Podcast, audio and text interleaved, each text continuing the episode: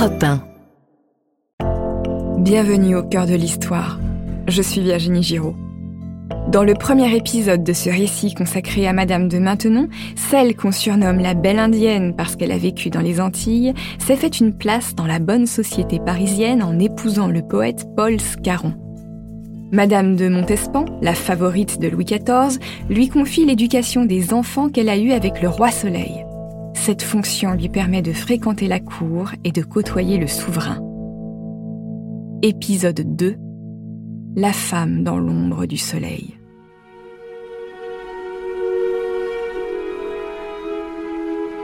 Nous sommes à la cour de Louis XIV à l'automne 1679. Madame de Montespan, la favorite officielle du roi, et Madame de Maintenon, la gouvernante de leurs enfants légitimés, ont mis fin à leurs incessantes disputes. Elles ont trouvé une rivale en la personne de Marie-Angélique de Scorail, une adorable brune aux yeux noisettes dotée d'un teint de porcelaine. Elle a 17 ans et elle est la nouvelle coqueluche du roi. Au départ, c'est Madame de Montespan qui l'a jeté dans les bras de Louis XIV pour l'éloigner un peu de Madame de Maintenon avec qui il a une amitié privilégiée. Mais voilà, la tocade est devenue hors de contrôle. Madame de Montespan a envoyé l'austère gouvernante de ses enfants raisonner la nouvelle favorite. C'est une position trop dure à tenir pour une si jeune femme. Mais mademoiselle de Scorail envoie la quadragénaire sur les roses. Là maintenant ne comprend rien aux affaires de cœur pour croire qu'on met fin à une passion comme on change de chemise. Médusée, la Montespan et la Maintenon regardent le roi se pavaner au bras de cette ravissante idiote, c'est comme ça que le roi l'aperçoit, et les deux femmes constatent que son ventre est en train de s'arrondir. L'année suivante, en 1680, Marie-Angélique accouche d'un garçon qui ne survit pas longtemps. Les suites de couches se passent mal et la jolie demoiselle souffre d'hémorragie qui affadissent sa beauté. Dégoûté par son état de santé, Louis XIV cesse de la fréquenter et la fait duchesse de Fontange en guise de cadeau d'adieu. La jeune femme se retire dans un couvent où une personne mal intentionnée cherche à l'empoisonner. Elle meurt dans des conditions étranges quelques mois plus tard en 1681, en pleine affaire des poisons. Entre 1679 et 1682, la cour et Paris sont bouleversés par des affaires d'empoisonnement dans le milieu aristocratique. C'est un véritable épisode d'hystérie collective. La Montespan est accusée d'avoir voulu empoisonner Marie-Angélique de Scorail, duchesse de Fontange, par une servante soumise à la question, c'est-à-dire qu'elle a été torturée. À la même époque, d'horribles rumeurs circulent sur la Montespan qui organiserait des messes noires avec des sacrifices d'enfants pour retrouver le cœur du roi. Cette accumulation de ragots sur son ancienne favorite pousse Louis XIV à s'éloigner d'elle. Elle est déjà en disgrâce quand la cour s'installe à Versailles dans le courant de l'année 1682. Pourtant, le roi la laisse vivre au château pour calmer les rumeurs. Madame de Montespan est sûrement innocente, mais quoi qu'il en soit, elle ne plaît plus au roi.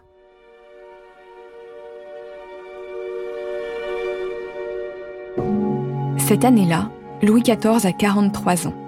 La liste des favorites est interminable. Il est lassé des timides, des flamboyantes et des ravissantes idiotes. Maintenant, il adore passer du temps avec la sage Madame de Maintenon.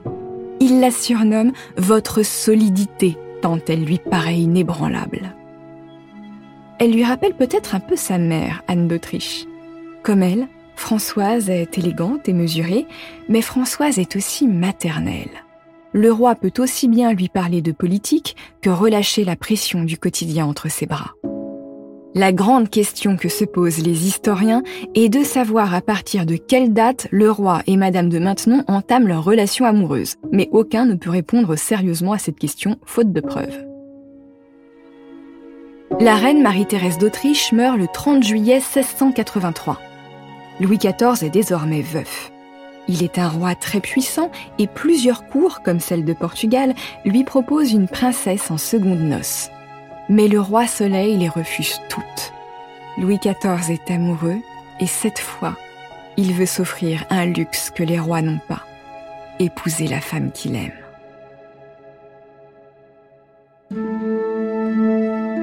Six mois plus tard, le 9 ou le 10 octobre 1683, le roi et Madame de Maintenon se retrouvent devant un ecclésiastique.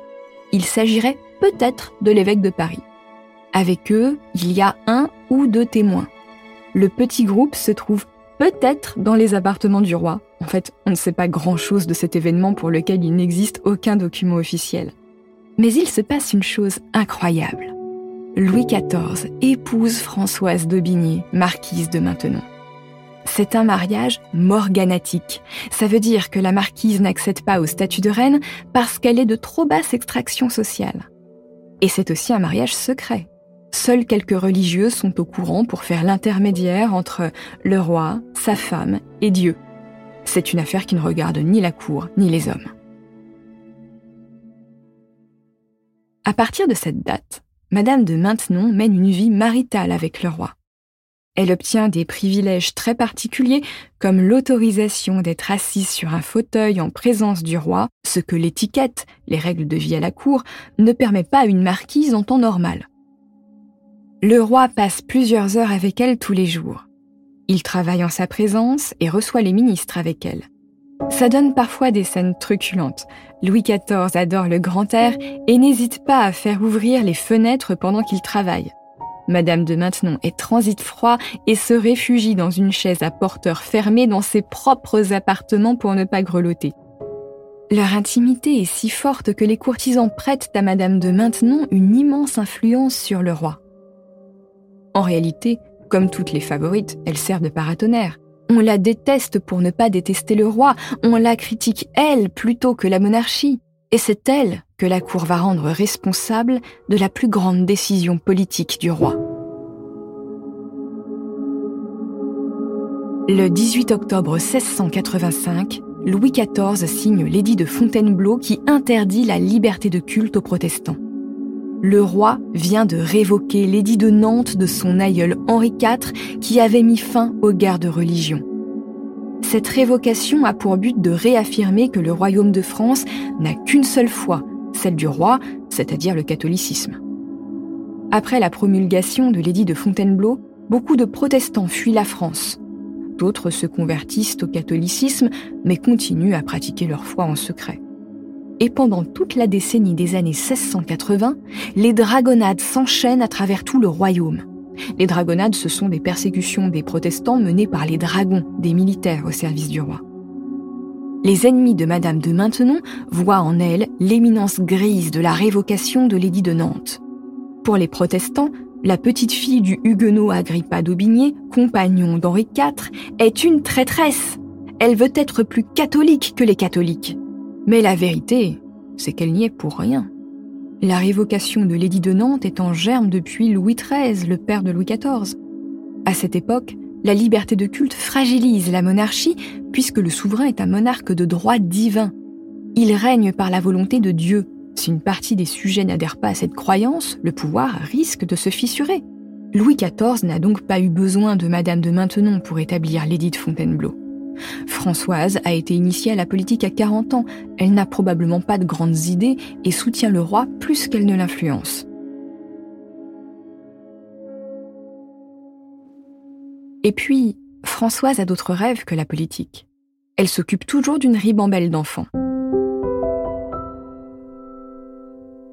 En 1686, elle fonde la Maison royale de Saint-Louis avec l'autorisation officielle du souverain. Son pensionnat pour jeunes filles pauvres de la noblesse est construit à Saint-Cyr, près de Paris. Elle y reçoit des filles entre 7 et 20 ans. Les pensionnaires sont divisés par tranches d'âge. Des rubans jaunes, verts, bleus et rouges marquent leur appartenance à leur groupe. C'est Madame de Maintenon qui établit le programme des enseignements. Bien sûr, la prière et la religion ont une bonne place. Les demoiselles apprennent aussi à coudre, à compter, à lire, mais surtout, elles apprennent à raisonner par elles-mêmes. Françoise ne veut pas éduquer des petits perroquets qui répètent ce qu'on leur dit, mais des jeunes filles capables de réfléchir par elles-mêmes. C'est très moderne pour l'époque. C'est aussi Françoise qui leur donne une dot quand elles sont en âge de se marier mais elle regrette souvent de ne pas trouver assez de gendres pour ses filles si bien élevées. À Saint-Cyr, les pensionnaires sont aussi initiés à l'art. Madame de Maintenon est proche du dramaturge Jean Racine, qui écrit spécialement pour elle une pièce religieuse avec un chœur à l'antique intitulée Esther. Les costumes et les décors sont si fastueux que le budget de la mise en scène est estimé à 14 000 livres, soit 450 000 euros. Françoise veut faire jouer cette pièce devant le roi et la cour. Ce sera son triomphe.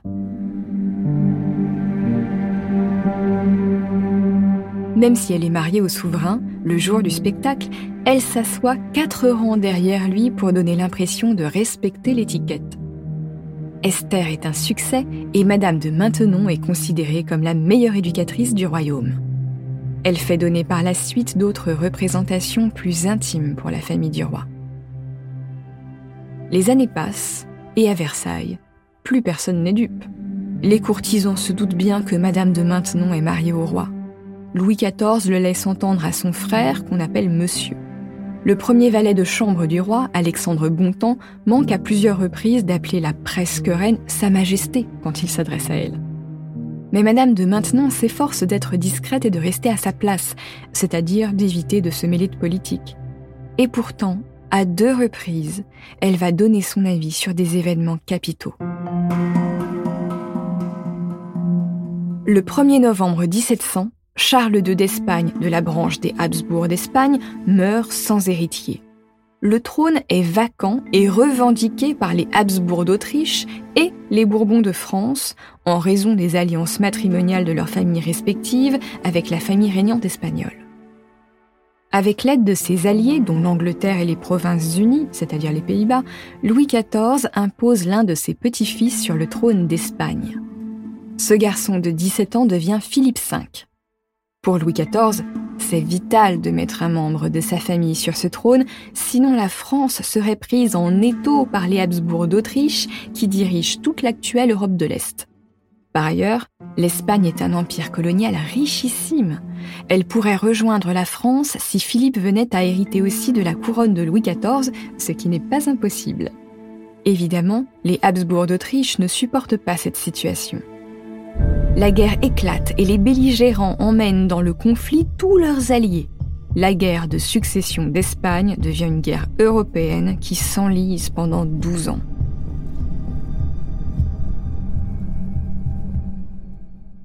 En 1708, Louis XIV propose la paix.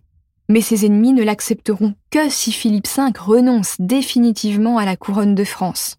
Louis XIV refuse et la guerre continue. C'est à cette époque, à la fin des années 1700, que Madame de Maintenon se fait la voix des pacifistes qui trouvent que la guerre a trop duré. Elle pousse le roi à accepter n'importe quelle condition de paix. Un jour, elle ose même se prononcer devant un ministre. C'est si rare que tout Versailles en fait des gorges chaudes. Mais son influence ne va pas très loin. Elle n'a pas de moyens pour faire pression sur le roi. Louis XIV signe finalement le traité de paix d'Utrecht en 1714 parce que la guerre le ruine. Ce n'est qu'à cette occasion qu'il accepte le renoncement de son petit-fils à la couronne de France.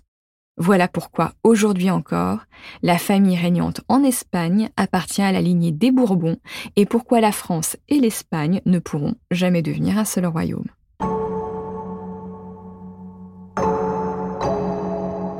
Le deuxième coup politique de Madame de Maintenon est d'imposer le duc du Maine, l'un des enfants de Madame de Montespan et du roi qu'elle considère comme son fils, en tant que régent après la mort de Louis XIV. Comme le roi est très vieux, il a vu mourir ses fils et ses petits-fils. Le futur Louis XV, son arrière-petit-fils, est à peine sorti de ses langes quand il devient le dauphin, l'héritier de la couronne de France. Comme Louis XIV a plus de 75 ans, il doit prévoir un régent dans son testament en attendant la majorité du futur Louis XV. Il sait que le duc du Maine n'a pas la carrure politique pour jouer ce rôle et que son testament sera cassé après sa mort, mais il cède à sa femme pour lui faire plaisir. Louis XIV avait raison. Quand il meurt le 1er septembre 1715 à Versailles à 77 ans, après un règne de 72 ans, le plus long de l'histoire, son testament est cassé par Philippe d'Orléans. Ce petit-neveu de Louis XIV s'impose alors comme régent. Philippe d'Orléans voue une haine farouche à Madame de Maintenon, comme plusieurs membres de la famille royale, qui sont en réalité jaloux d'elle. La veuve du roi s'installe à Saint-Cyr parmi ses filles, où elle vit encore quatre ans. C'est pendant ces années qu'elle détruit une grande partie de sa correspondance avec l'idée de rendre la tâche de ses futurs biographes particulièrement difficile. Effectivement, on ne sait pas à quelle date elle commence sa relation avec le roi et son mariage morganatique n'est prouvé que par quelques allusions discrètes dans certaines lettres d'époque. Elle meurt à 83 ans à Saint-Cyr où elle est enterrée. Son parcours est celui d'une ascension sociale incroyable dans un monde immobile. La petite fille née en prison qui mendiait son pain à La Rochelle a terminé presque reine.